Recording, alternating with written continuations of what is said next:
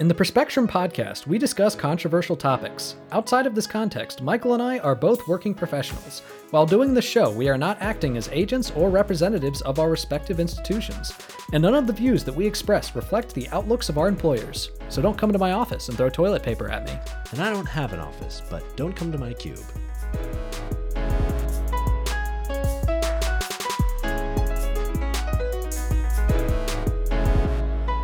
Welcome to the Perspectrum. I'm Nathan Selove. And I'm Michael Bloom.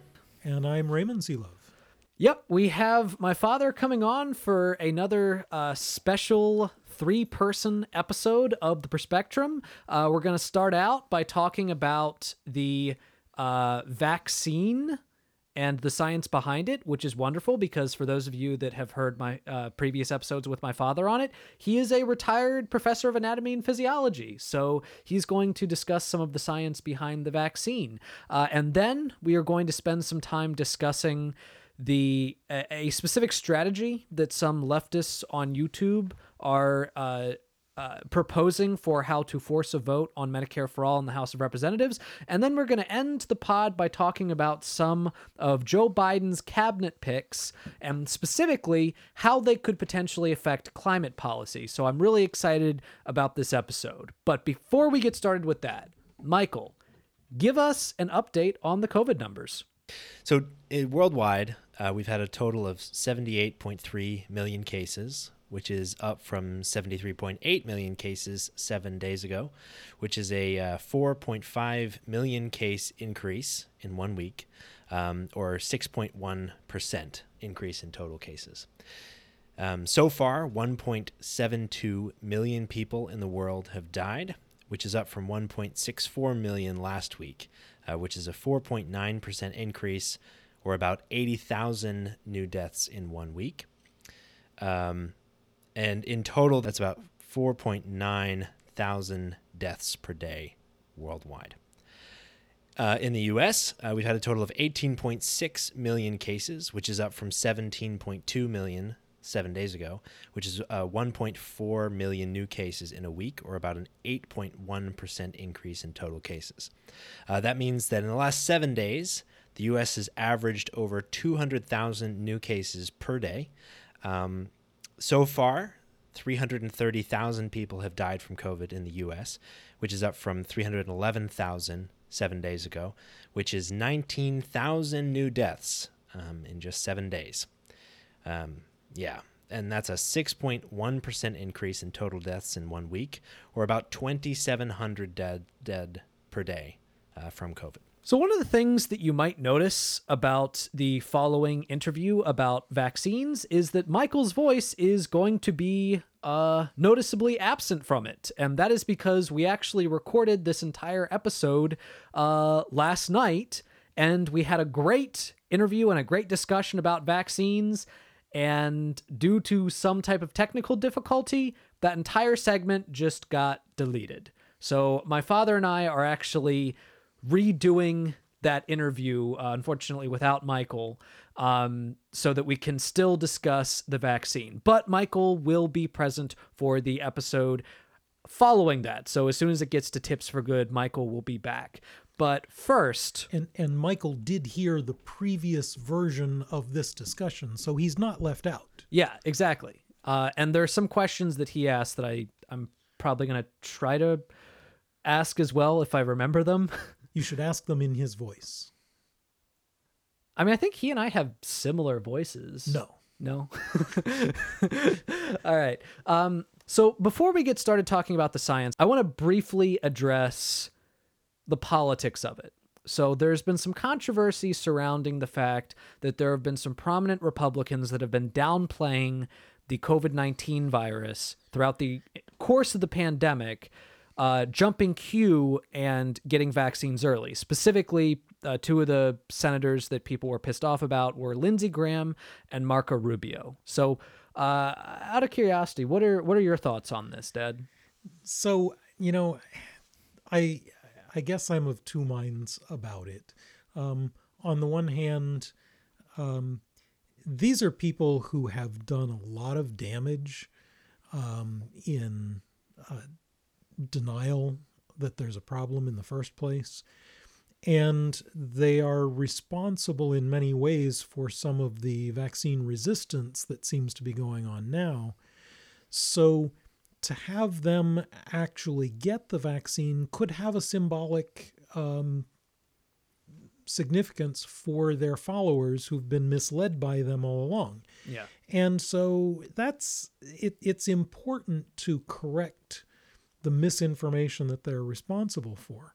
And, you know, so one, instead of thinking of it as them jumping the queue, one might think of it as them stepping forward and being leaders about this for Yeah. once.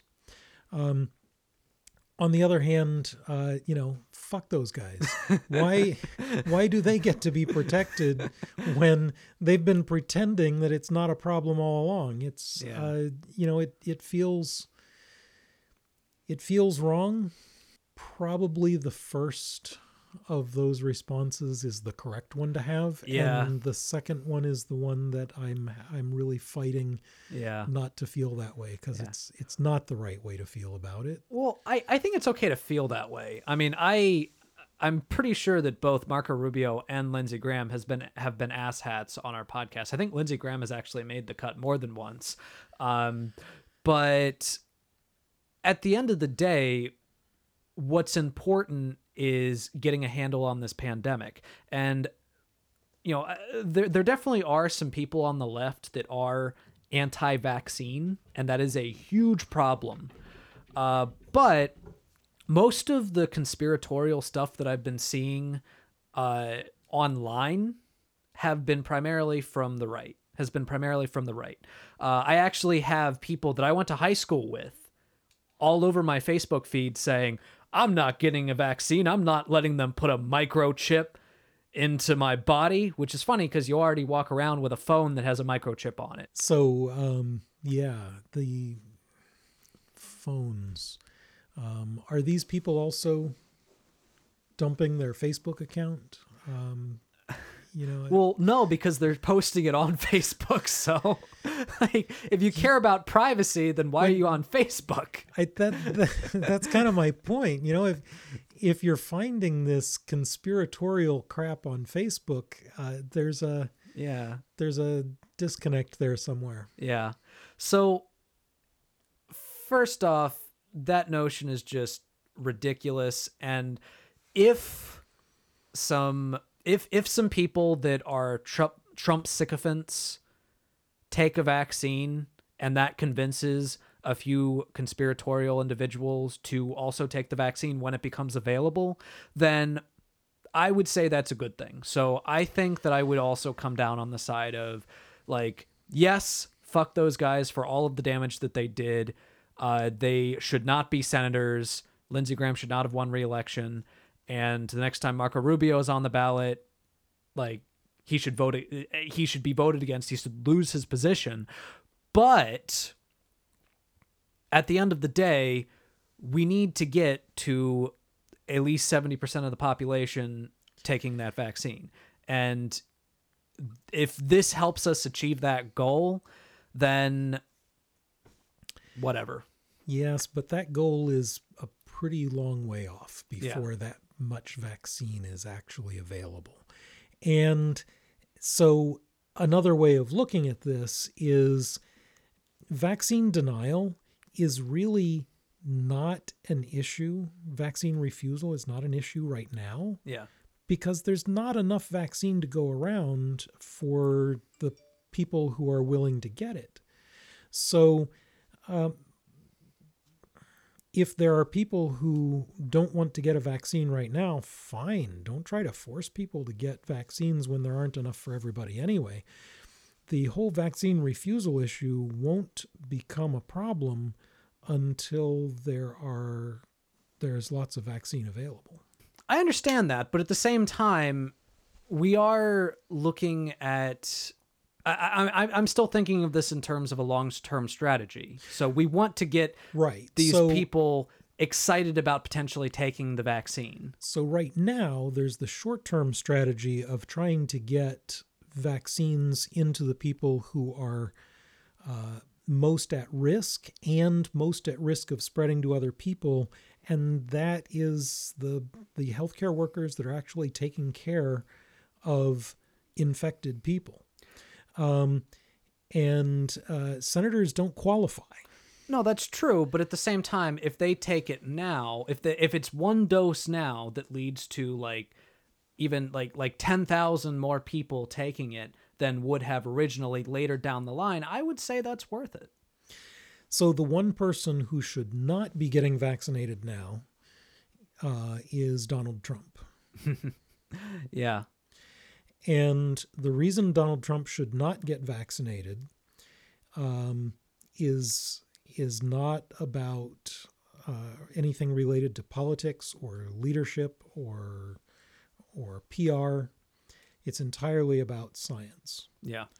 Um, Donald Trump, when he was infected with the coronavirus, he got a treatment that involves uh, monoclonal antibodies to fight off the infection. Those monoclonal antibodies have a relatively long half life and they are still circulating in his bloodstream right now. Yeah.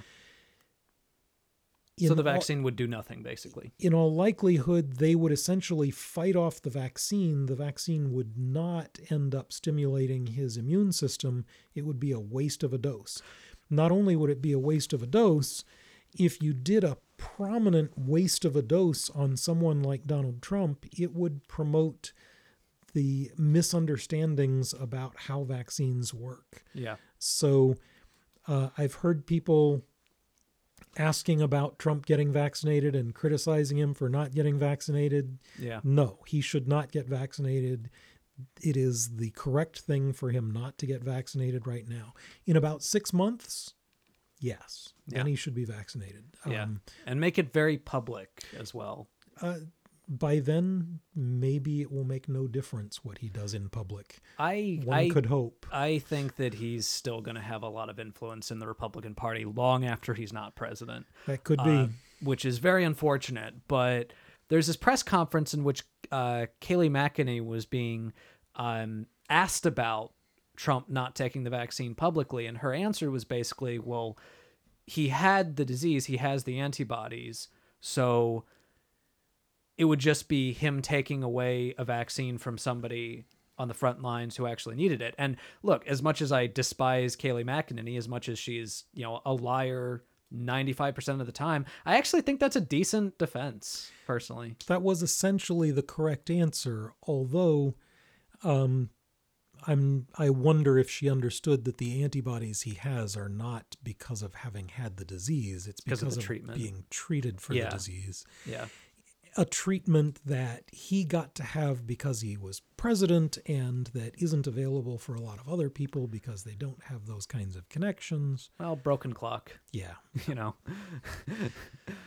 um so let's put aside the politics for a little bit. And I want to specifically focus on the science behind the vaccine. So from a lot of people's understanding as well as my own understanding of how vaccines work, basically you are being injected with an either either a weakened version or a an inactive version of a virus in order to in essence teach your immune system what that vi- virus looks like so it produces uh, so it produces the right cells to to attack um, the virus if it comes back into your body. And that's how you get immunized from vaccines.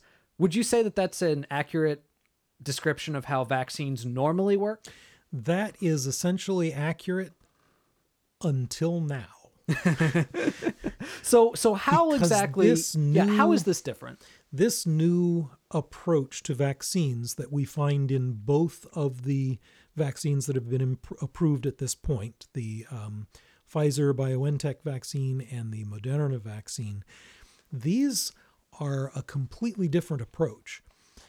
In this case, what you're injecting is not virus, it's not viral proteins, it's not killed virus. What you're injecting is actually um, entirely synthetic messenger RNA that codes for some proteins that are found on the surface of these viruses. The um, the Um, spike protein is one of the main ones, although there's a few others, the N protein. Um, these are the way that your body recognizes the uh, virus as being foreign. And so it in this case it ends up being possible to teach your cells to attack the virus without having to run any risk whatsoever of someone actually getting the virus, even a very mild form, from a weakened version of it.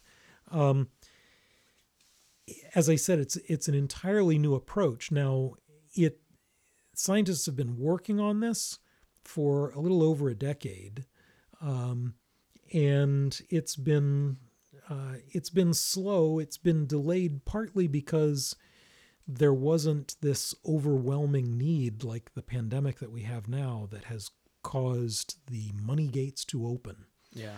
Um, you know, when when the money gates open, you can accomplish amazing things in scientific research, and we're seeing some amazing things now. Um, but but let me just back up a little bit and remind you of what RNA is, especially what messenger RNA is, so that um, so that people will be able to uh, understand what's going on with these shots and why it's so different. Um, you probably remember from high school. Yeah, I definitely do. this is one of the joke stock joke phrases that I used throughout my career. Um, whenever I said in class, as you remember from high school, I knew perfectly well that nobody remembers a damn thing that they learned in high school, except me. Show off. Little autistic me still remembers every word my biology teacher in high school ever said.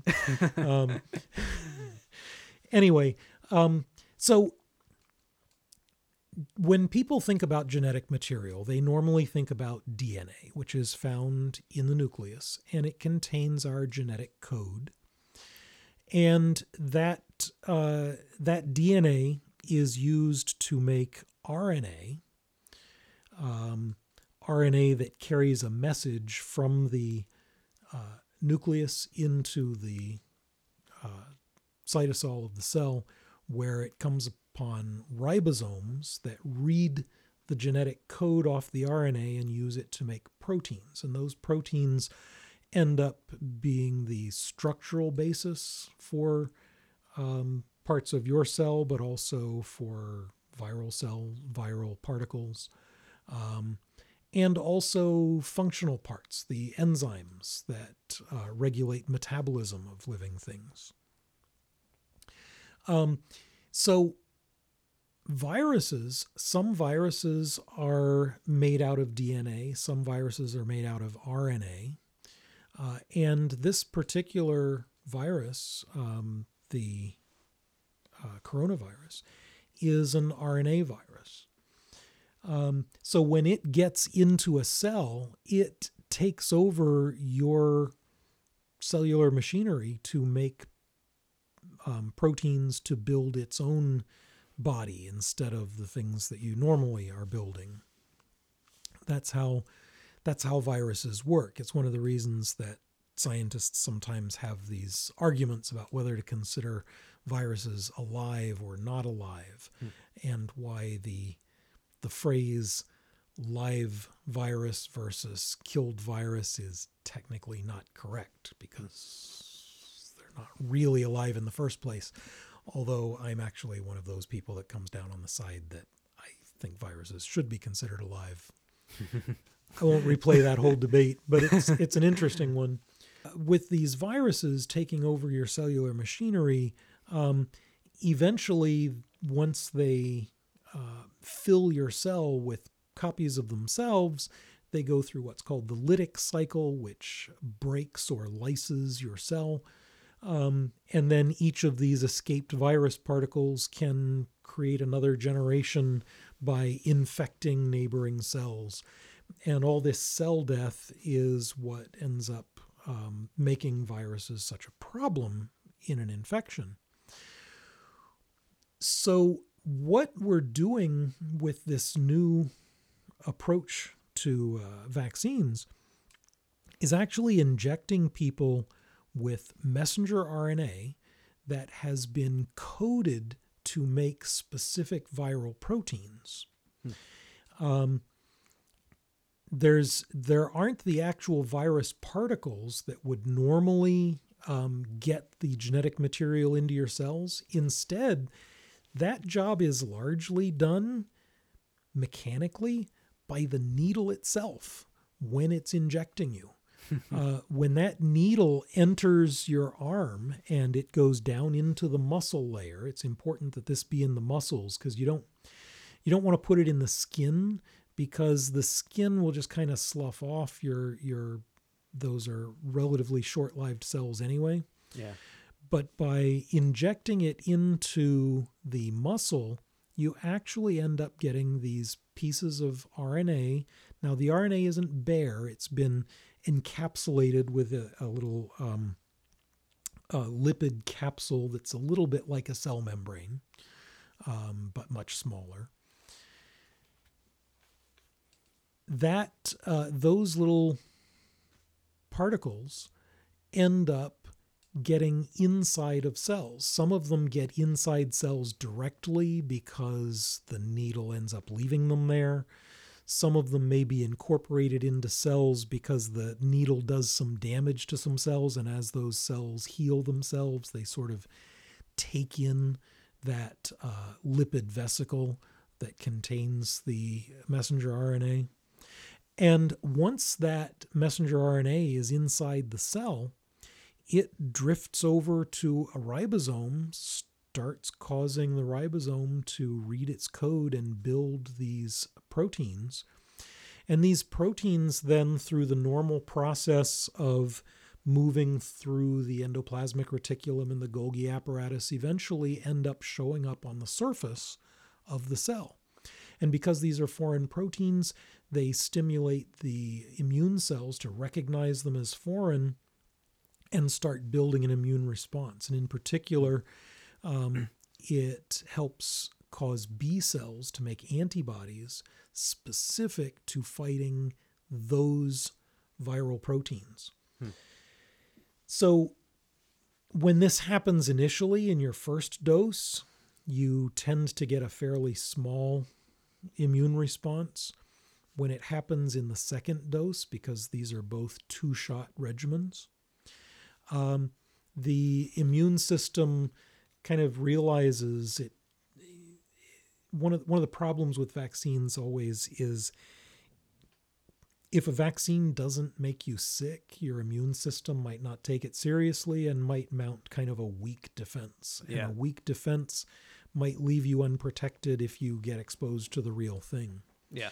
That's why live virus, so called live virus vaccines, or what we should call active virus vaccines, are usually more effective than the killed or inactive virus. But they're also more brutal. Uh, but they're dangerous. Yeah. People get sick. Um, Yeah, like the smallpox vaccine. the smallpox vaccine was tough. When I got it as a kid, I was sick for a couple of weeks. Yeah.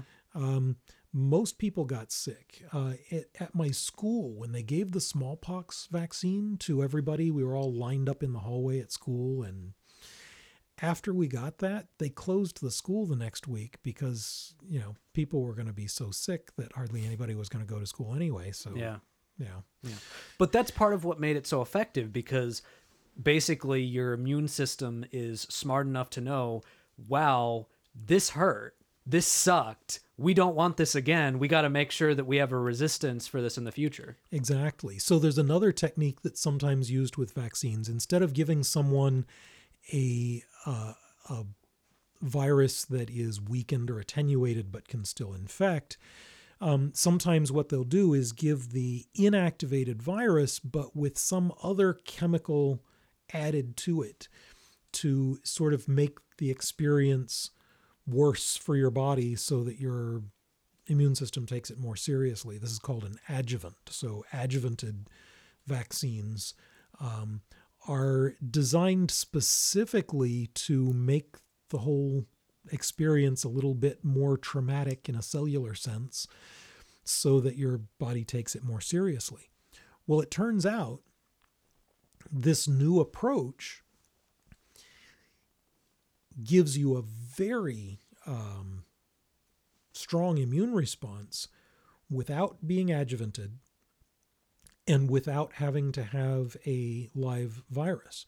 Um, having your cells taken over by this foreign messenger RNA that starts producing these foreign proteins, um, that's enough to cause, especially when it happens twice, because it's a, an initial and then a boost um, in that two shot regimen. Um, this is in vaccinology, it's sometimes called prime and then boost. Yeah. So, this prime boost approach, uh, people get sick. Most people, when they get that second shot, uh, have fevers and Yeah. um, headaches and feel bad for a day or sometimes two. But basically, what you're saying, though, is you're not actually infected with the virus when you are feeling those symptoms, which means number one, you can't spread it to anybody else. And number two, you're not actually in any danger. Like the symptoms you're feeling, they might suck, but they're not necessarily your body being in danger, correct? Right. What you're feeling is your body taking the vaccine very seriously and building an immune response that's going to function very effectively. And the effectiveness ratings that we're seeing on these from the from the um, research that's published on it now are like 94 and 95 percent. Just staggeringly effective. It's Yeah. this this is amazing. And this is not only great for the um, for this pandemic.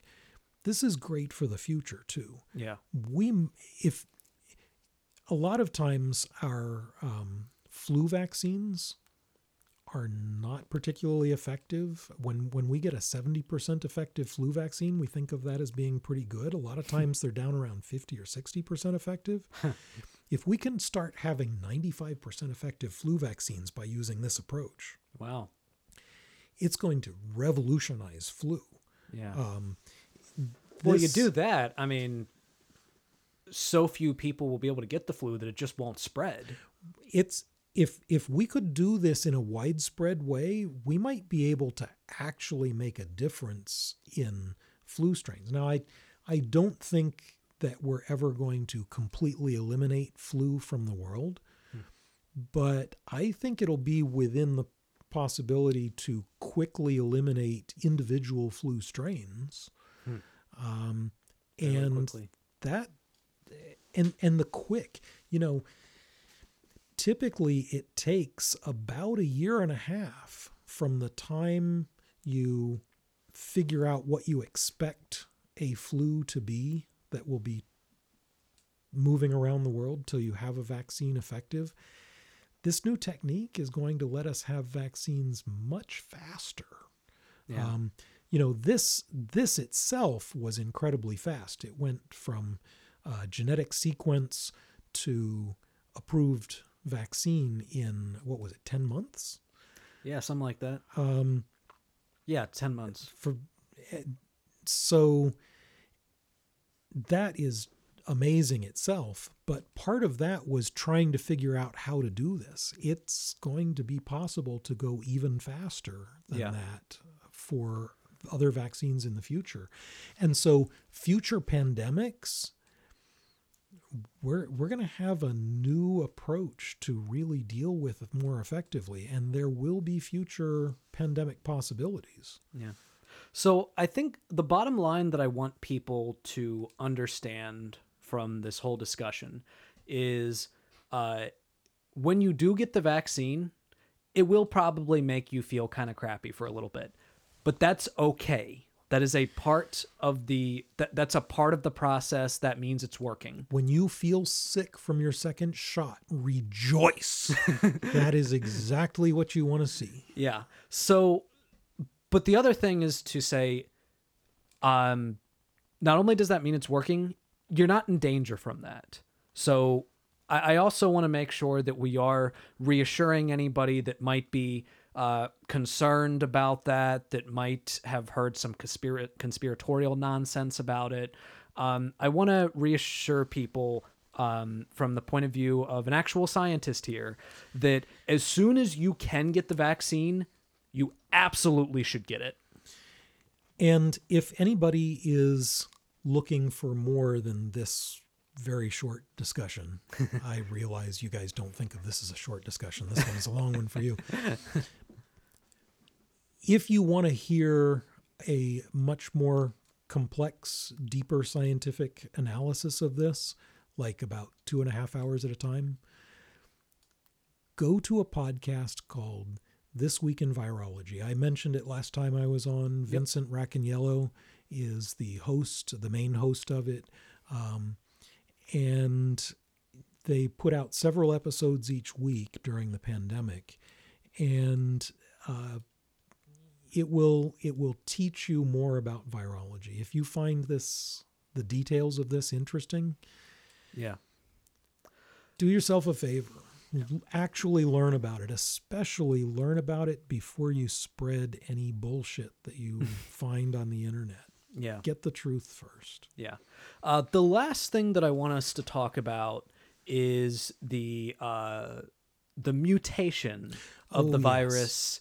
In the UK. There's definitely been a lot of global panic uh, over this possibility of a mutated strain within the UK. I know that when I saw it, I went all Odysseus and I was like, okay, who opened up the bag of wins?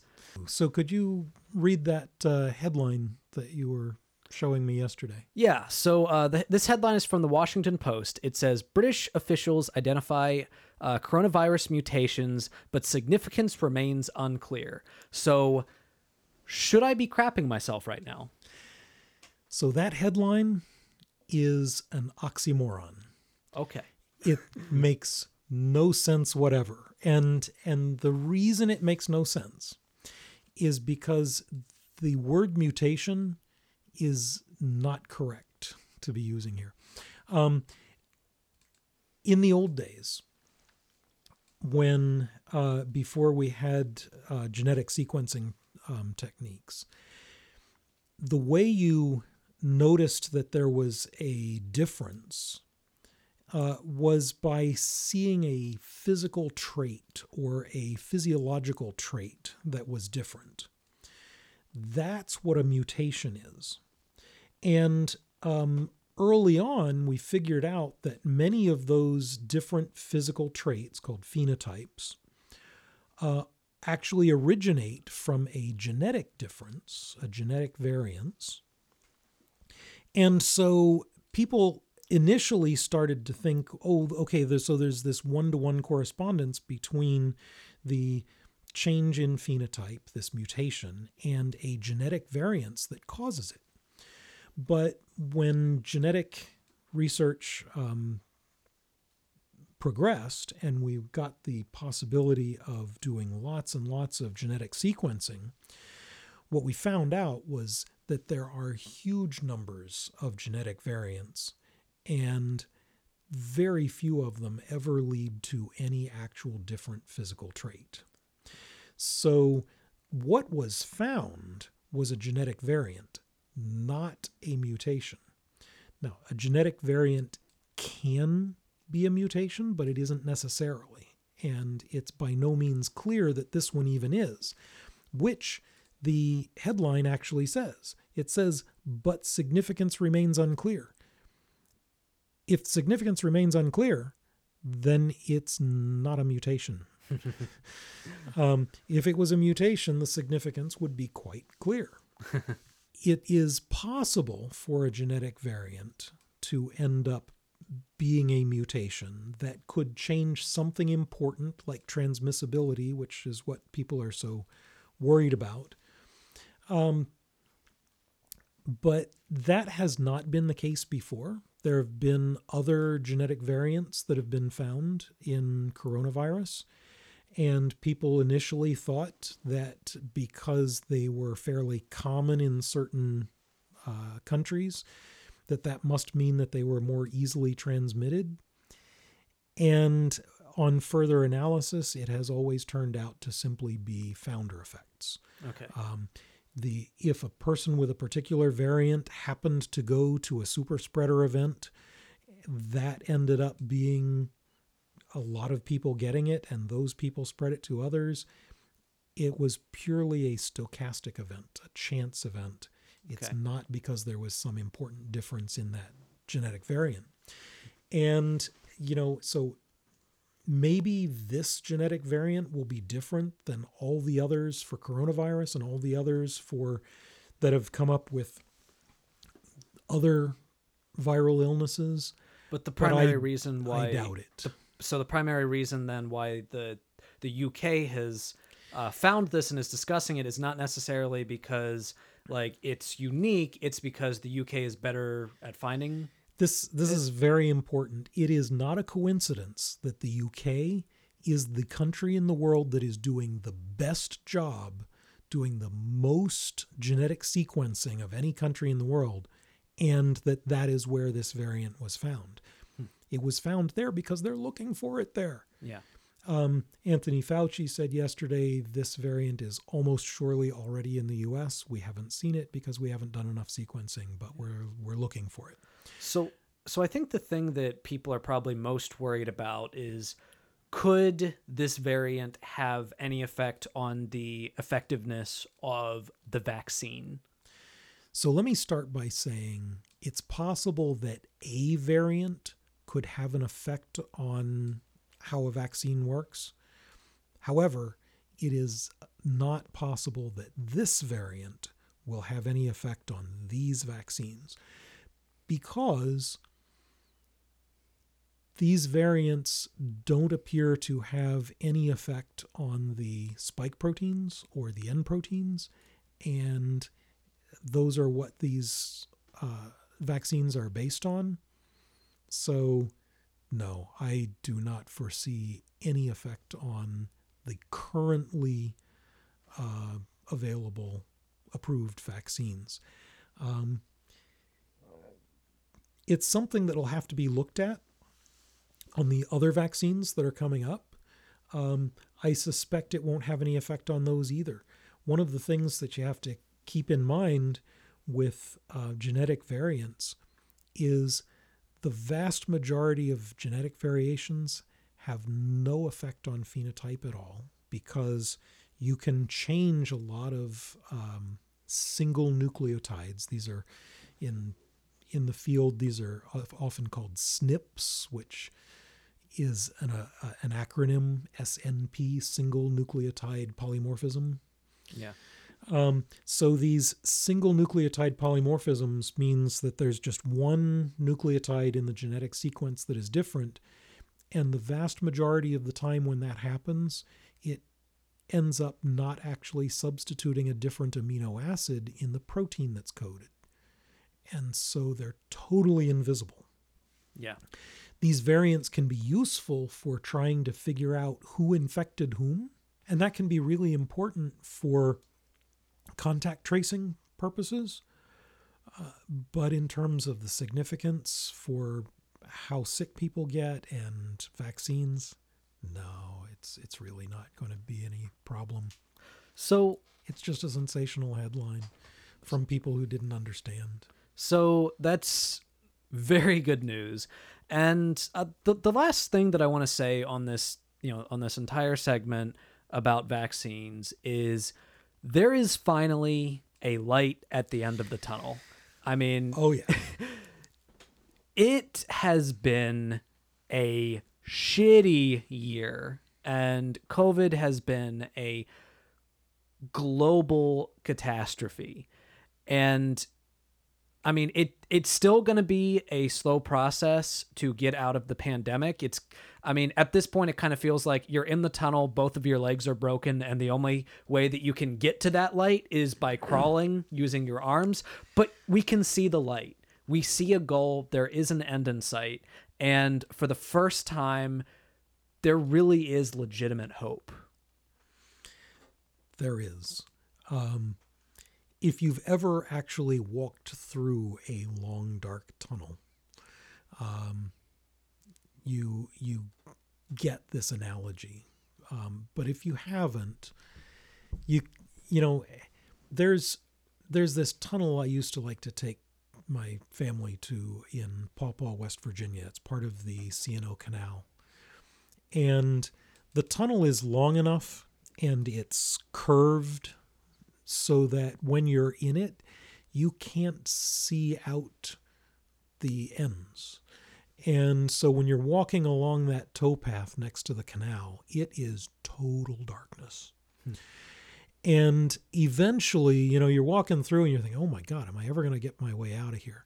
You eventually get around the corner enough that you can start to see the uh, other opening that the light is coming through. And once you can see that light coming through, you can tell what direction you're going. You still can't see very much, but you can tell what direction you're going. You can tell about how much longer it's going to take. It's uh, an incredible feeling of relief to get to that point.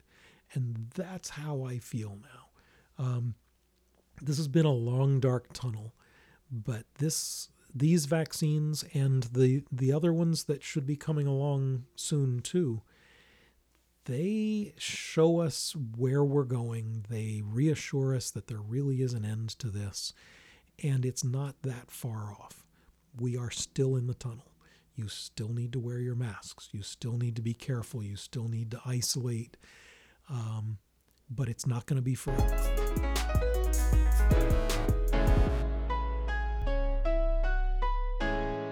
And now it's time for one of our more light-hearted segments, Tips for Good. So, Michael, why do we do Tips for Good every week? Well, Nathan, we do Tips for Good every week because, uh, dude, I totally miss you. dude, I totally miss you. Dude, I totally miss you all the time. and also, you know, to make the world a better place. Oh, yeah, yeah, yeah. Where you don't miss your dudes so much. so, Michael, what is our tip for good this week? So our uh, tip for good this week is to uh, do your best to break out of your echo chamber and get the like the best access to the real inf- information on the internet by using private browsing and, and incognito browsing. So, my brother Joe mentioned this a while ago when we had him on to talk about election fraud and interference, um, just kind of offhand. And I thought like it kind of caught my attention as a really good technique to you know break out because we know that you know Google, Facebook, YouTube, they feed you what they think you want to see. So what you spend your most of your time looking at is what they'll try to give you more of, which means that um, the more you look at political perspectives from a, a, certain point of view, the more that point of view will look like the only point of view to you, and the wider apart our society will be in our own isolated echo chambers. So to combat that, get access to the best information and uh, browse privately in incognito mode. And that's tips for good.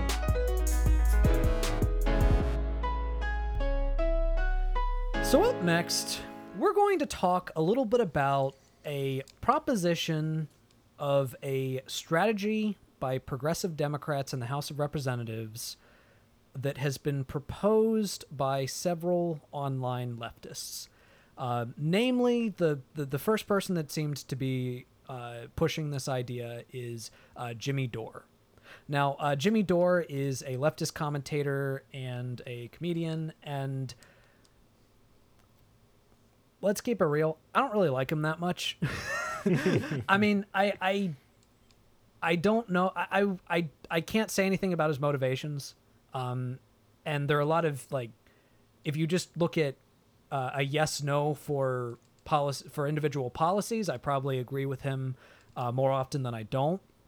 But he kind of has this very edge lord approach of you're either for me 100 for what I say 100% in both the way that I advocate for it and what I advocate for, or you're a terrible corporate sellout who should go fuck yeah, themselves. Which definitely manifests in this particular proposal. Yeah, which definitely manifests. So I mean, there might it, it, it's possible that there are some people listening that might be fans of Jimmy Dore. He's not my cup of tea. I don't think his entire uh, strategy is effective. Now that being said, it is always important to look at proposals, look at strategies, and look at policies not based on who came up with it, but based on the merits of it. So, Yeah. you know, let's try to divorce my own personal feelings of Jimmy Dore um, away from this for a second before we talk about it. Uh, but I did want to make it clear that those biases do exist. So For Nathan, for I don't me. think Ramon and I have any idea who this guy is. probably not. I don't know who this is. Um, Yeah. However, uh, Nathan often describes me as a corporate sellout. I'm, s- I don't describe I'm you. still I, I'm still waiting for my payment from the corporation. yeah, from selling. Yeah, I don't enough. call you a corporate. Sellout. I'd say of the three of us, I'm the only person that has worked his entire career for a corporation, very much selling out. So I'm, a, I'm a small business owner. uh, Yeah, yeah. With a uh, limited liability corporation. Corporation must be a sellout. Must be. use the c Um, word. so to start off, let's let's talk about what the actual pos- like uh, position is that that Jimmy Dore and, and some others are are pushing. Um, so basically, as the gist is that um, they are pushing uh, progressive House members to uh, withhold their uh, vote for Nancy Pelosi as the potential next Speaker of the House, or I should say, you know, re-upping her Speaker of the House tenure. Um, uh, in order to force a vote for Medicare for all to the floor of the House. Um, so that's like that's their push, and and the advocates and and they're pushing that to um, to try to get uh, to force Democrats in the House to to stand their ground and take a, a solid position, so we can kind of see uh, who falls where and kind of where the chips fall, and to kind of get um, a lot of focus and conversation on this issue. Nathan, do you think that's about a right, the correct Yeah, uh, yeah. way of putting that? Yeah. Also, uh, so that you have a very objective place that you can point to in a potential primary so that if somebody wants to primary someone out of their seat so that we can replace them with a democrat who is actually for medicare for all they can point to that vote and say well this person like when the vote came up this person said they were against medicare for all so i'm for medicare for all you should vote for me if you want it uh, so So how did that strategy work for the Freedom Caucus when they uh, used it for forcing votes on repeal of Obamacare? Well, that's an interesting point. So, and this is where I like there are aspects that I agree with, and there are aspects that I disagree with in Jimmy Dore's and and other other leftist uh, strategy regarding this. First off, I actually do agree that there does need to be a vote in the House of Representatives on Medicare for all, despite the fact that, you know, to his own admission, this entire strategy is not about trying to push for the final vote that's aut- aut- that's you know ultimately going to turn Medicare for all into law. Like he knows that's not going to happen. It's not going to happen in the Senate, and even if it did, Joe Biden has already said he would veto Medicare for all. So you know, Yeah. There's no way it gets through two of the three roadblocks. yeah, and required. also like you're not going to get through even if Democrats do take control of the Senate. God forbid if they win both um, House seats in, or not. God Wait, forbid. God forbid. Yeah. Which Um, which God are God you willing. praying to? God willing. Um, and, and it's also not even clear that they would make it through the House, right? Like, Yeah, like probably it's not wouldn't. obvious that it could literally go anywhere. only about half i believe only about half of the democrats in the house have publicly come out in favor of medicare for all at this point so so anyways the i do agree that that is a it's good strategy to have there be a vote so we can figure out a nice solid a, a nice solid if albeit symbolic gesture to demonstrate who is for us who is against us on the issue of medicare for all. I completely agree that that is there is value in that. But the question is should they be leveraging a vote for speaker in order to force that? So should the squad be leveraging their vote for Nancy Pelosi as Speaker in order to force there to be a vote on Medicare for all. And you could probably divorce this from the question of whether we think Nancy Pelosi should be Speaker, right? Like it's Yeah. more about whether they should leverage their vote Right. to. Yeah, I, I would agree. So, I help me out here. Do they actually have the numbers? So at this point, uh, the Democrats uh, of the the races that have been called by the Associated Press, the Democrats have 222 seats. Um, a majority is uh, 218. So if all four members of the squad and one other progressive uh, doesn't vote for Nancy Pelosi, and also you know this this is also uh, assuming, Assuming that no the, the rest of the House, Yeah. the rest of the the House races that have not been called yet by the Associated Press, because apparently there's still two house uh, house races that haven't been called. If both of those are called for the Republicans, then yeah, they could actually theoretically block her from becoming speaker. But- theoretically, But they would have to be threatening not just to withhold their vote, but to vote for a Republican. well, they wouldn't vote for a Republican. The idea is it wouldn't like the, the hope is that it wouldn't come to that because Nancy Pelosi would be like, "Well, I want to keep my speakership, and I'm not going to risk there being a Republican, so." You know, fuck it. She we'll- might call their bluff. Nancy Pelosi's uh, She been might. at this a long time. So, so so I so you want to vote for a Republican? Let's see how that works for you. yeah, sure. Yeah. Well, they w- again, they wouldn't vote for a Republican. Um, they might Yeah. vote for, like, they they they might vote for someone else who's not uh, who who's like a more progressive Democrat in the House. But but again, the the point is not that they're trying to get there to be a Republican um, Sure. in the House of Representatives. The idea is try to leverage that vote. And Yeah. to be clear, AOC is not necessarily above leveraging her vote and leveraging the squad's vote and the you know other Justice Democrats votes in the House in order to make sure that change happens. In fact, there was actually one uh, one person who had tweeted at AOC about this strategy, and she responded by specifically calling out that they are actually using the leadership vote to bargain for other issues, such as committee appointments, and also trying to block the um, Yeah. the possibility of a pay-go rule. So but the thing is, those are practical changes. Those are not symbolic gestures. Those are practical uh, concessions by the Democratic establishment to more progressive members. Leveraging the vote in this particular case would just be a symbolic gesture. And to Dad's point about how the Freedom Caucus would often do that to force votes to repeal Medicare for all, and I think they did that, what, like 20 million times? um, Like, that was a purely symbolic vote. But when push came to shove, when the Republicans had a majority in the House and a majority in the Senate and a Republican in the White House, it ended up failing. The repeal mm-hmm. actually failed because there were actual stakes. So when there were actual stakes, there were a few Republicans, albeit, you know, generally more moderate Republicans, as moderate as a Republican can be, that voted against it. So the concern here then is is it really forcing a Democrat to take a position when there's no consequences for it? So like when You're they're forcing them to fake a position. yeah, when there's no possibility that a corporate donor is going to call up one of the Democrats that is voting for Medicare for all and say, "No, you're not going to vote for this because, you know, I'm against Medicare for all." So I mean, the- what, what I would argue there are no positive consequences. I would argue there are likely negative consequences. What value is there in trying to force a bunch of politicians to lie to you Yeah. about what their position is? They do that So enough on their own.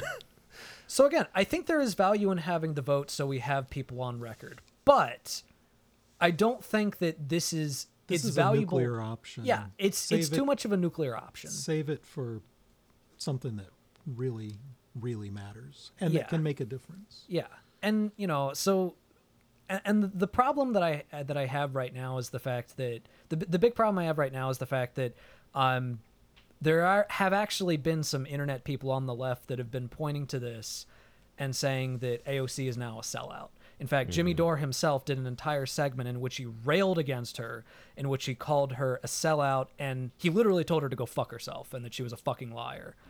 And again, hence one of the reasons why I'm not a huge fan of Jimmy Dore.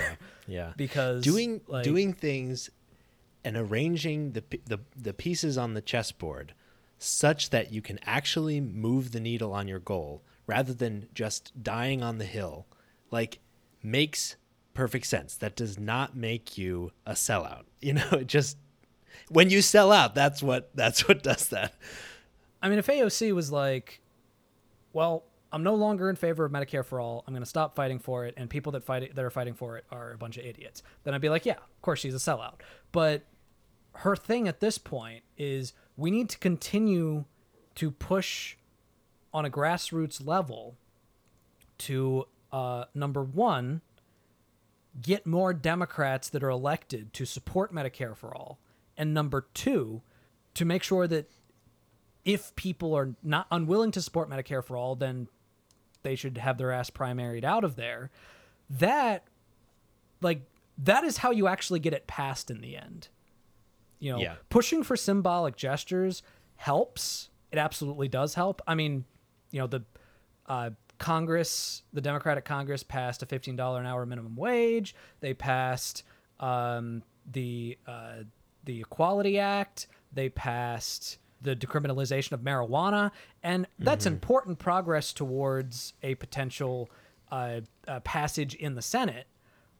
But again, those are symbolic victories. Yeah. So there is value in symbolic victories, but you don't need to go nuclear on an issue that is ultimately not going to be the final push. So Yeah. no, I don't do we want do we want is the goal to have us tell everyone we want Medicare for all or is it actually to get Medicare for all? exactly. Exactly. So And you know, in, in the end, this is something I learned as a as a, a chair of the faculty council at my college, um, which you know it's it's a pretty minor role, but politics is politics. Yeah. And if you want to achieve something, the first thing you need to do is get over worrying about who gets credit for it. And um, start giving your opponents credit for things. Ah, yeah. Um, that's what that's what wins them over to your side. You know, if if you have a disagreement with somebody, and in the end, when you finally um, work out the compromise or solution or whatever, if you uh, insist on lording your win and taking credit for it, then the next time you come up against that person, they're going to be ready for a fight. Yeah. And if instead you you give your opponent all of the credit for coming up with the compromise, give it all to them, you know, the next time you come to their office with an idea, they'll be like, "Okay, you know, this worked for me last time. Let's see if it works this time." Yeah. And another another point that I do want to make is one sort of more nuanced take on the division in the left on this particular issue right now is I think we do need to recognize that we can disagree with each other on strategy, but we should acknowledge who is ultimately on our side on an issue by issue basis. Yeah. And when it comes to Medicare for all, AOC is on our side. Mm-hmm. That being said, that doesn't mean that we can't criticize her when we disagree with her strategies Sure. or even when we disagree with her policies. I mean, so far there haven't really been a lot of policies that I've disagreed with, but we can criticize her based on strategies while also not canceling her. And I Yeah. think that that is the big like black and white thinking problem that comes from you know the the Jimmy Dore approach to it. Sure. So, you know, because in in this segment, he actually was calling out how several commentators were now turning against her, and he, one of the ones that he named was Kyle Kulinski, who is another leftist commentator. And after that, Kyle Kulinski basically did a video in which he didn't necessarily directly address Jimmy Dore, but he said, "No, I I still do view AOC as being uh, on the left and being." An ally, but he did also make the point, and I agree with this point, that she is a legislator, which means she works for us, which means Yeah. that we are always within our rights to criticize her. Like we are always within our rights to have critiques. We don't necessarily need to blow her, you know, blow her up or cancel her or anything like Sure. that. But Call her office. yeah, well, call her office, call her out if you disagree with her. But again, you like don't cut down trees to prevent forest fires. You know, hmm. Yeah, my last thought on this is do you want to not have Medicare for all passed and also not pass a $15 minimum wage and, and everything else? Or do you want to just not have Medicare for all passed and we can focus on the legislation we can actually get done?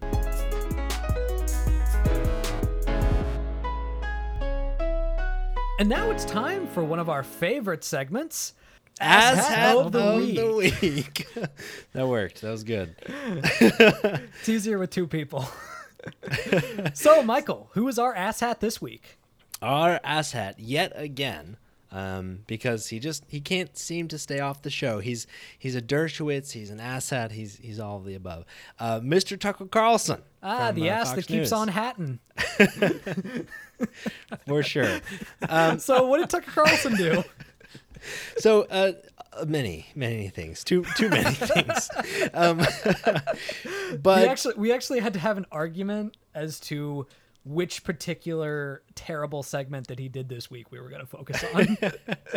yeah, so this week he um, was uh, casting further doubt with uh, which I'm sure lives live in the hearts of his uh, consumers um, about the coronavirus vaccine. And he wasn't necessarily saying like he didn't believe in it, but he was saying he was saying that uh, you know it's a matter of personal choice and belief. If you know if you don't get it, it's uh, you know if you're afraid of getting the coronavirus vaccine for no apparent reason, uh, you know that should be up to you.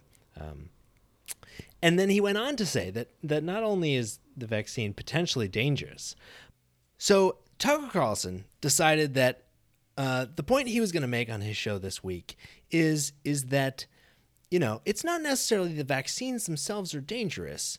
It's not necessarily that you know maybe even this vaccine is dangerous, but rather that the fact that everybody's telling us that this vaccine is so safe should make us pretty skeptical of it and and specifically he tried to he tried to argue that because um, everybody is trying to push this vaccine, we should be skeptical from the point of view of of personal autonomy and freedom. So he said, "quote In this country, we control our own bodies.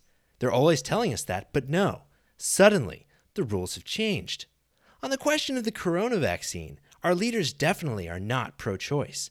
Their view is to do as you're told and don't complain. No uncomfortable questions. Those are not just suggestions, they are the rules, and Silicon Valley aims to enforce them. So, so uh, like again, pushing this narrative that people like Bill Gates, who you know, for all of his flaws, probably isn't trying to inject you with something that'll kill you, but they are really behind um, like Yeah. the danger of this vaccine. and also I, I think it was also Tucker Carlson that was talking about how it's the thing you should be suspicious of is how excited people are when they get the vaccine.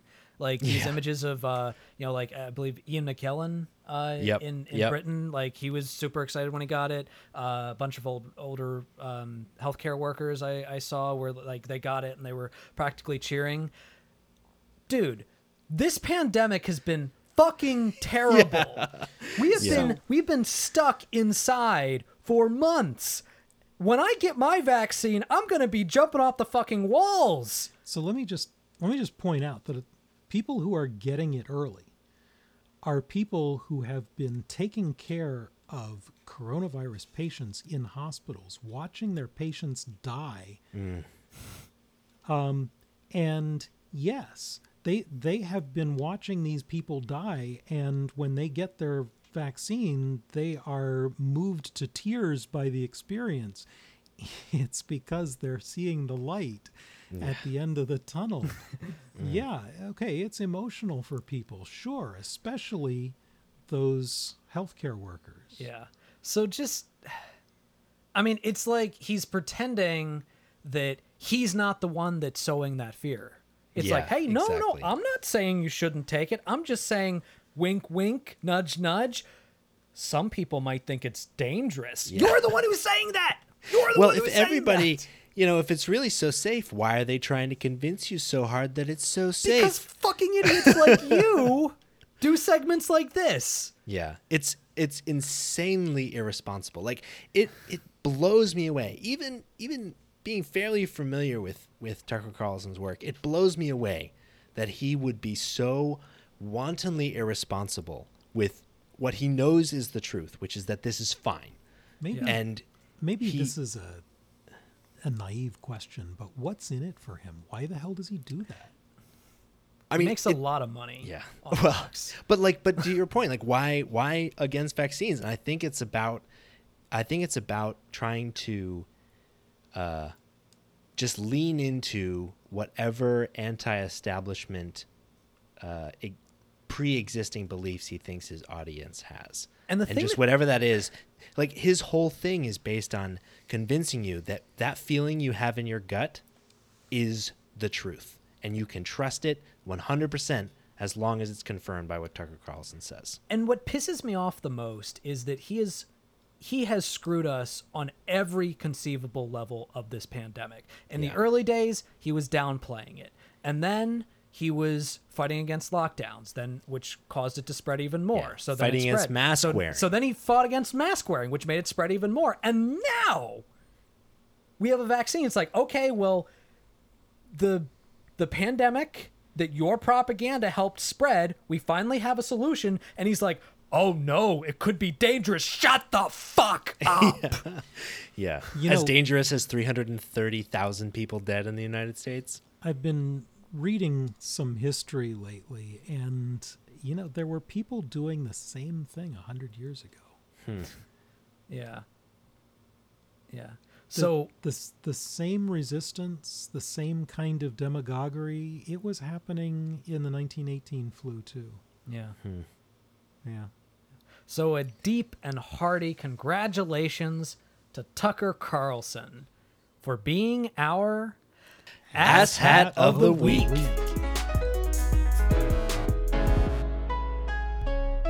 So, for our last segment, we want to specifically talk about some of the new um, information that's come out about uh, appointments to uh, Biden's cabinet, and specifically their uh, positions towards climate change, and how this really could be an exciting transition to an administration that not only takes climate change very seriously, but more seriously than any presidential administration before. Yeah. So there are two in particular that we want to focus on. Uh, one, I just have a few words for, uh, and the other one, I think we have a little bit more uh, hope for. Uh, the first one would be Pete Buttigieg in the Department of Transportation. So there are a few things that I just want to get out of the way real quick. I have Screams into the microphone. I still have a lot of antipathy towards Pete Buttigieg, um, and I have antipathy towards this appointment. Not necessarily because he's not qualified for it. Uh, I do think that ultimately he is qualified to do the job. The thing I have antipathy for is first off, I I don't like his entire approach to politics, which is basically as a careerist and not an activist, he is willing to change everything about what he argues for the sake of occupying a specific lane that will get him power in a career. He started out in the presidential election being 100% pro Medicare for all. He was making really good arguments for it, and then he completely turned against it, and he was its one of its biggest opponents because he realized, oh, I guess the progressive lane is already filled. I'm going to get more clout in the moderate lane in this particular primary. Uh, So I hate that. So and and the other thing was, that I that was the thing that turned me against Buttigieg in the first place. yeah, However, how how can you call someone that young a careerist? he's absolutely a careerist. Oh, come on. He's absolutely He's just getting well. He all he cares about is where is like advancement in a career. It's personal self interest. And the other problem. so The other pro- so hold what on. you just what I just heard you say is he's a politician.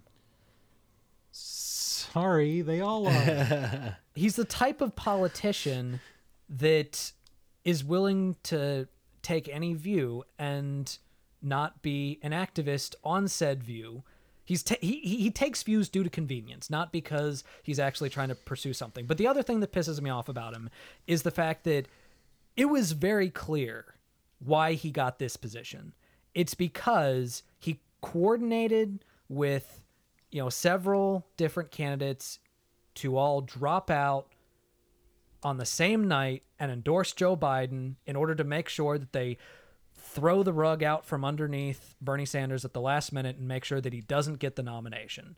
And it was obvious to me the moment Pete Buttigieg did that that he was going to be in Joe Biden's cabinet, and now he is. So the part of that that pisses me off is just I hate the fact that politics is about this, you know, quid pro quo. I will do this and you will award me with power. Um, I just I hate that about it. Yeah. All of that being said, he's qualified. Yeah, so so I I definitely agree on the second point that he is like, you know, we, we just the whole setup itself, this quid pro quo setup where um, you know, somehow the the reins of power are marshaled around based on who can provide what to whom. Um, is So obviously is- a just self-destructive setup. This is Um, called politics. And What that's but what we're I'm still hearing- This is called the current system. What I'm hearing Nathan this is the current system, and it's corrupt, and I hate it, what I'm and we hearing shouldn't accept say, it. Nathan say is, I am shocked, shocked to see gambling going on in this establishment. But I'm not getting my winnings because I'm not a part of that. Like the issue is, of course, there's yeah, this is this is what happens. Look, when Bernie Sanders dropped out and endorsed Hillary Clinton in 2016, he did it specifically to get policy concessions. He he had a meeting with her and said, "All right, um, So- I want you to sign on to my community to to my uh, So college could- for all bill." So we could look at That's this. what it was. That's that's why he did it. Pete Buttigieg, it was We put me in your cabinet and we I'll endorse could you. look at this from a more positive point of view. One of the things that distinguished Buttigieg during the campaign was that he was one of the ones that was willing to put forth good, thoroughly thought out policies. And well, not all of them were good policies, but they were So, thoroughly not- thought out. not all of them were ones I agreed with. I was very upset by the switch away from Medicare for all. But there were a lot of policies that he was the only one that really thought out clearly. Um, he did his homework, he understood the issues, he came up with solutions. You know, that's the kind of person I want to see in there. And so is it possible that he did this realizing he couldn't win, but made this whole deal as a way of trying to actually get progress on those policies, including policies related to the environment? He mm-hmm. was he was really interested in promoting the electrification of the transportation industry, which is something I feel very strongly about is absolutely necessary and needs to Yeah. happen much faster than it's happening. Yeah. And as as a Department of Transportation, he'll be in a position to actually do that. I think this is a great and and related to that, and actually my thought on Nathan's first point is that okay, so you disliked him as a politician for his waffliness, which I totally get. Um, but that's not something that he can bring to the table here, right? Like this will be him similar to like being a mayor is like you have to actually go and do things. You're not on the campaign trail and uh, you're not just grandstanding. Like he will be in a position where we will not only see uh, him actually take these actions and commit to them, but there's good reason to believe that he will commit to the right actions and do them well. So I, I like am not I'm not too upset about this. I'm I'm maybe a little bit uh, you know, upset with the situation, but in general, I think you know, uh, I would rather have something good uh, soon than wait for politics to become non-self-interested, which Well, I'm going to be I waiting think a very a long win. time. this is a win for the country. I This is a win for the climate.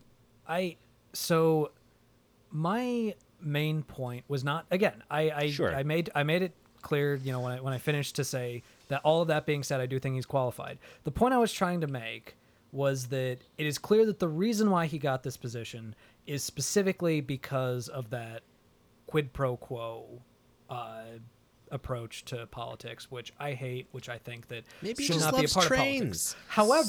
However, however, So this is a brilliant strategy. Bi- However- Biden pays off a political debt and gets what we want in terms of policy. Win-win. So, on the other side of it, um, there are a lot of environmental policies that he did not sign on for. Now, they did not, they were not necessarily related to transportation, or at least not all of them. Like the Green New Deal uh, is related to transportation, but his place for him to primary, but his primary focus in his policies was about the electrification of transportation. So, with that being said, I do think progress can definitely happen with him as the Secretary of the Department of Transportation. My issue is I don't like it. I don't like the way he bought himself into the club. So I really hope he does a good job, and I think there's probably a good chance that he will do a decent job. But I, you know, I don't like the reason why he got it. You will eventually be won over. Oh, I. Oh no, I. You will you will eventually like him. I, Oh no, I believe no, that. that's not going to happen. yeah. These are not the droids you were looking for. like he would have to do a lot of things to get me to like him again. Um, but Hopefully, I hope he he, does, does- all of them. I hope he does all I, of I hope he those does all of them too. Yeah. No, prove. You know what? Pete Buttigieg, prove me wrong. Please prove me Yeah, wrong. we know you're listening. But we've we know you're listening. We know he's a huge fan of the show. but, but we've got some other interesting appointments. Too. Yes, Yeah. the big one that I want to talk about that even a you know cynical asshole like me um, is actually very excited about is uh, Jennifer Granholm, um, who has actually been in her appointment has been endorsed by Greenpeace. Uh, that actually released a statement saying, uh, "quote Jennifer Granholm has forcefully spoken out against both the Keystone uh, XL and the Dakota Access pipelines and advocated for shifting investment from oil and gas to renewable energy solutions. That's the kind of leadership the Department of Energy has been sorely missing. Yeah, and and just so to be clear, she's being appointed to the Secretary of Energy, which Yeah, covers Secretary of Energy. uh, yeah, which covers um, energy and environmental issues as well as managing our U.S. Yeah. Uh, nuclear And- weapons complex. And also to put into perspective, the current Secretary of Energy is Rick Perry, which is a guy who doesn't know what the Department of Energy is, but he knows that he wants to abolish it. Yes. Or sell it Or to the fossil fuel industry. So Rick Perry, he's the one who um, realized that he needed to start wearing glasses so that people would think Yeah. of him as more serious and Yes, intellectual. That is him. Oh geez, yeah, but she's going to be a, a very refreshing change of pace. As you mentioned, she has um, been a champion for the transition to the electric electrification of um, like transportation in, in the form of electric vehicles, um, which is which is key. Like having someone who is in favor of moving towards electric vehicles in charge of the Department of Energy is critical because in order to support the amount of power that you'd need um, to you know support uh, an like a replacement of gas powered vehicles with electric you would need a, a significant amount of investment in our electric grid which hopefully um, with her at the head of the Sec- uh, department of energy we might and get that conversion of the grid into renewable uh, generation. And and that's something that she's been heavily involved in. Um, so, you know, when when I was when I was reading the newspaper this morning, I I came across an interesting little um, tidbit. The Rockefeller Foundation is divesting itself out of um, oil. Hmm.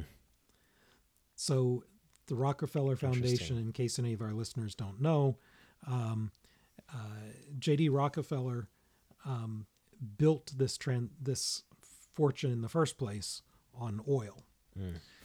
the the entire the entire Rockefeller fortune is about oil, and the foundation now, which is a charitable foundation, um, it is taking all of its investments out of oil.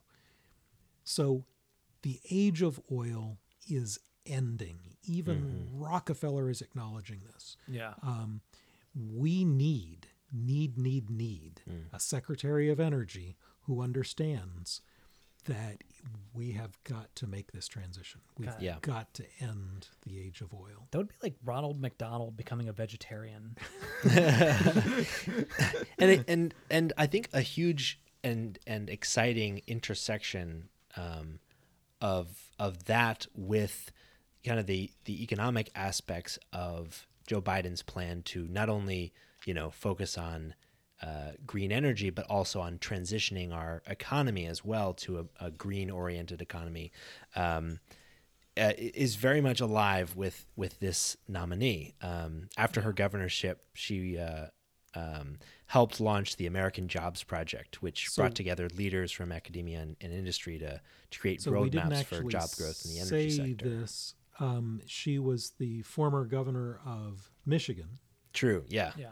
yeah. not not the focus of the kidnapping attempt. the- Yeah. the Former. former. previous governor. Um, but you know, Michigan. You know, we're we're talking about a an automobile State, manufacturing state, Yeah. right? Um, so not only does she um, have the right politics, she's got some credibility from her background. Yeah. Mm-hmm.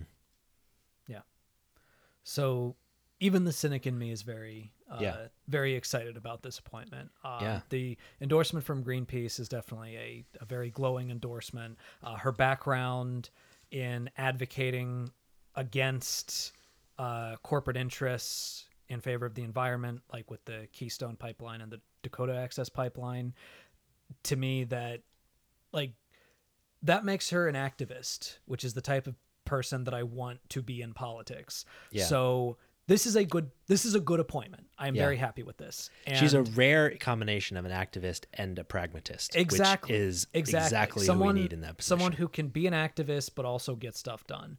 So, you know, the Biden administration, I have no, you know, I was I have no illusions that it's going to be the, uh, like it's going to be the greatest administration of all time and that it's going to be a you know shining city on a hill for future administrations with regard to climate change.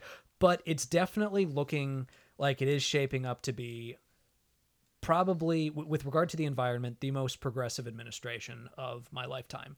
Mind you not a lot of competition there for my lifetime but it's still it's still hopeful. And it's especially hopeful that we are coming from an administration that was run by a guy that honestly said i don't think the science knows with regard to the environment and who in his last few weeks is desperately trying to sell as many oil leases in the Alaska National Wildlife Refuge as possible before it's too late. Jesus Christ. Uh, um, which which brings up uh, were we going to talk about the Department of the Interior? Deb, I think it's Haaland, H A A L A N D. Even if she wasn't qualified, the symbolic value Hmm. of a Native American in charge of the Department of the Interior Yeah, is it it's so much different than what we have been having recently and ever in throughout, American history. throughout my entire life yeah. Yeah. um and uh you know uh, when it comes to things like the um the pipelines Mm-hmm. the Dakota uh access Access. pipeline and the um yeah i i think um having interior and transportation and energy uh these are going to make a difference. Yeah, Yeah, and not just the fact that she, you know, uh, on an identity basis, she is a Native American, um, but it, it it does seem like that identity does translate into a set of experiences that leads her to advocate for the right policies. Uh, she has she does have a very progressive record overall, and you know a lot of a lot of people uh, have definitely been uh, been praising that particular appointment. So Um, so it's definitely it's definitely a step in the right direction, and um, and I think I think that's also a very good appointment as well. So, you know, I I'm not one who thinks of identity as the way of knowing what a person's policies are going to be. I mean, look at Ben Carson. You know, However, identity can have political power, yeah, and um, that identity is going to make it hard for some people to oppose her. yeah, And that power can be very useful to get the job done. yeah. If a only Ben point. Carson had used identity to help out with uh, HUD. Oh, well. And to finish out the show, we will end as usual with our highlights. So, Nathan, what's your highlight this week? Well, my highlight this week is uh, similar to the highlight that I had the last week that I was on the pod, and that is Cyberpunk 2077. um, I just want to talk about it for a quick second. Uh, it was a really great experience for me. Now, there's definitely a lot of just criticism of Cyberpunk right now because it was super buggy. Uh, and a lot of people were pissed off about that. But I had a PC version, and the bugginess was mostly on consoles, and you know, who gives a shit about them? Um, always looking down their noti- noses at us PC gamers while we are simultaneously looking down our noses at them. Um, What's the co- how, what's even the competition? I mean, you guys have like infinitely more keys. So,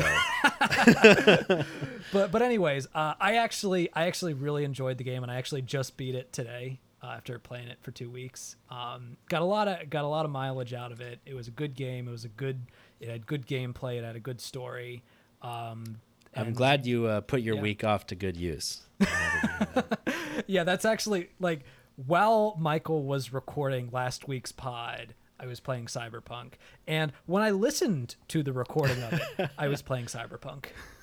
I have no idea what any of that was. I think, I think the, the only thing I can really say is, uh, okay, millennial. So, Dad, what was your highlight?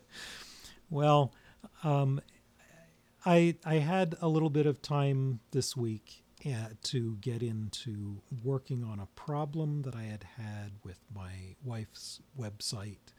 Um, so I was uh, doing some website work and trying to get the um, the secure um, website uh, version up and uh, I won't go into any detail on it, but there's whenever you deal with these kinds of things, there's there are problems that come Oh, yeah. up, and you have to figure out ways to make the damn thing work. And Mm-hmm. I just feel really good about finally managing to get that to work. So I can absolutely empathize with that. I code not in HTML or CSS or anything like that, but I code every day for my job. And the moment when you get past a hard problem, the world just opens up. It's it it's just so feels good. You know, you Yeah. you put it so much time into trying to make something work, but once it works, Mm, it just keeps working. Yeah. And, and if you manage to put together something saves time on Mm. an important task, it makes all that time you put into solving the problem just feel worth it. Yeah. So Michael, agree what about yours? Well, let me summarize it um, the way that Mariah Carey would summarize it. Um, Christmas, the snow's coming down. I'm just, I'm super psyched for Christmas. I'm gonna get to hang out with my brother and his wife and my beautiful nieces and my mom and dad, and we'll have Christmas dinner and open presents and do our best to make it seem like the world is not falling down to the walls. Um, so yeah, it'll be it'll be a wonderful time. And with that, thank you so much for listening to the Perspectrum, and you'll hear from us again.